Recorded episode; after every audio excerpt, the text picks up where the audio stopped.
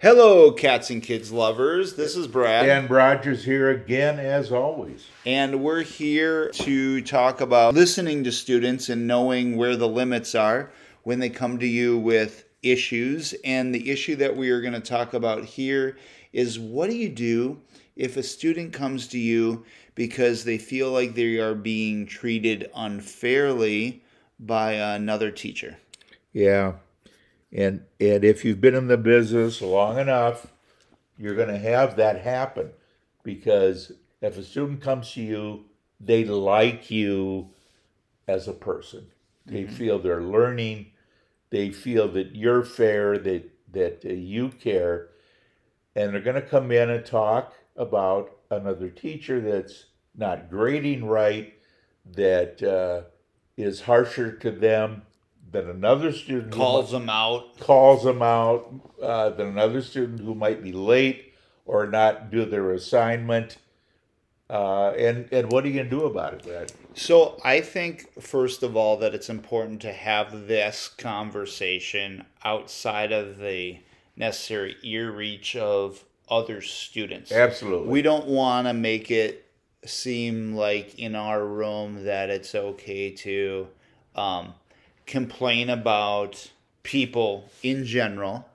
You are there to listen to that student, but I think it's important to respect that student, what's happening to them, but also um, that other adult. Right. By um, not having somebody walk by thinking that you're having an open forum against colleagues. So, one of the things I might recommend is, first of all, to let the student vent a little bit um, right. and then start maybe a more guided conversation with them after they vented to try to get down to the bottom of what's going on a little bit. Yeah, uh, yeah. You you want to dip your toe, but not your entire leg. In yes. The, in the in the thing, because uh, a school, of course, is an organization. You know lots of people. Teachers tend to defend other teachers, although I've seen it go the other way too. So, Brad, I, I think early on, you try to uh, get the student to to uh, talk to somebody who's not just a teacher. And who would that be, Brad? Um, I would say probably the school counselor. I would say the counselor as well, because the the the and and the the word rubber uh, rubber hen the, the word mother I like rubber hens the word mother hen uh, the the counselor has that role is the lubricant if you will to make all the various wheels turn in a school. Kids get along with kids kids get along with teachers teachers get along with with uh, with kids. That is something that a, a classroom teacher that isn't their job. So I some way to get that student to uh, to work with the counselor. Now, Brad, do you go to the counselor and say, "Hey, see this kid"? Do you both march in there together? Uh, what do you do? Well, I think one of the things that I might do with the student is to kind of first of all help them tease out or figure out what um, what the intent of it that that's happening there. Let's say it's not about grading, but that they're feeling singled out. Right, right. Um, and I might give them a little bit of advice as far as, hey, um, I'm not taking sides here, but from what I know from being a teacher, that sometimes this happens and I might know I'm not, you know, I'm coming off one way or coming off the other. But when it gets to the point where, you know, you know you need to pass this on to somebody else, I think I would recommend that the student talk to their counselor. And again, I might offer, hey, do you want to go to the counselor or not? I don't know if you necessarily need to have to follow this up with an email like the other case where we're talking about bullying you know, this isn't maybe necessarily a safety thing. Um, so you wouldn't necessarily have to go down there or go to the counselor with the student. Let, let's talk more about things that you wouldn't or shouldn't do. Yes. Do you march over to that teacher's classroom and confront them? No, I don't think you even bring up, even if you think that the teacher was right, that you even acknowledge to the teacher that you ever had this conversation with Right. the kid. Do you go to the principal or assistant principal with this? No, I don't think so because I think that when it's involving a student and a peer of yours, that the counselor's job and kind of what they are good at or in the know about is dealing with other staff members. They're still on the same plane, but they're at a different angle. Your job is your classroom. Their job, as you said, is they're kind of like the the grease Yeah. that that keeps things running in the building between students and staff and this isn't really a staff to staff issue anyways Right, right. And uh, again, the, the student might be right. And in your mind, you might say to yourself, God, here's another kid that feels that Mr. Jones is really screwing up. He's, he's picking on kids. Of course, you can't share that with his student. Uh, you, you, that, that wouldn't be appropriate. And again, I think as uh, uh, you ask the student, do, should we talk to the counselor? Do you want to talk to the counselor? I think you should encourage that.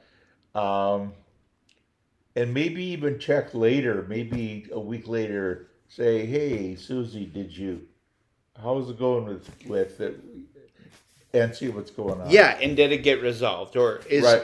you know checking back in with the student i think is important again not that you're going to solve it but it lets them know that um, you also care and respect about them Right, and and I think that uh, if it seems like nothing has happened, I think then you the teacher should go to the counselor and say, "Hey, so and so came in about a week ago. I'm concerned it's still going on." They're, they they came to me again right, right, right. Yeah, I, absolutely. I, I agree completely. Well, Brad, I think we've handled this one just just great. God, I wish they were all this. Well, Roger, did you know that today is National Deep Dish Pizza Day? No, Yeah, so I think you and I should celebrate with cooking up a deep dish pizza from Lou Malinati's. Lou Malinati's. Yeah, out of Chicago. Oh, yeah. Brad is a Chicago boy and has been in Minnesota now for 20 years or more. So he's he is okay. I still worry about mafia roots in its family, but we won't go there today. So today is deep dish pizza day. Yeah, so we've got a pizza that was flown in especially for today from Chicago, Illinois. Yeah, uh, uh, really, and and I really we have it here. We're thinking, do we do we want to eat that one, or do we want to go out and have pizza? But then, Brad, what do we do about the kiddies? That, Well, yeah, because the kitties like our company and they they like it when I come over. oh, they do uh, because Brad takes care of them when uh, when I'm out of town. So, do you do you give pizza to cats, Brad? Yeah, that's a good question. Well, my one fear with giving pizza to cats, especially the deep dish pizza Yeah. and that buttered crust, Oh, is that they would like it so much and I wouldn't be able to keep them away from it when I'm eating it. I'd like have to hide it back in the oven Right. or something. Right, and then and then you'd hurt their feelings, and and we're all about feelings and teaching And cat and feelings. cats feeling. I think what we should do, Brad, is we're gonna do deep dish pizza one way or another, but we need to get some catnip. Uh, maybe bless it as deep dish catnip, And let the kitties play. and let the kitties play so so they can in a way partake in this Chicago tradition. I love it. Now, we send this to you people. Do you have human food that you ever share with your cats? Or do your cats love things that you make that maybe you don't want them to eat? For example, I've had a cat that loves peas. I don't know why. Peas? But loves Oh, peas. Anytime there's peas on the counter, the cat's up there. I don't know why it's not chicken, but it's peas. Yeah. Well, yeah. And remember the the the cartoon Garfield wasn't he a, a pizza loving cat? Pizza Gar- lover. So let us know about uh, things that your cat loves. May or may not. Maybe they shouldn't have it, but uh, let us know. And uh, that's all I have to say, Brad. Um, enjoy National Deep Dish Pizza Day. That sound means that it's the end of another episode, but before we wrap up and go feed our kitties, we want to remind you that if you have ideas of warm ups or icebreakers or other strategies, please share them on our Facebook page or comment below.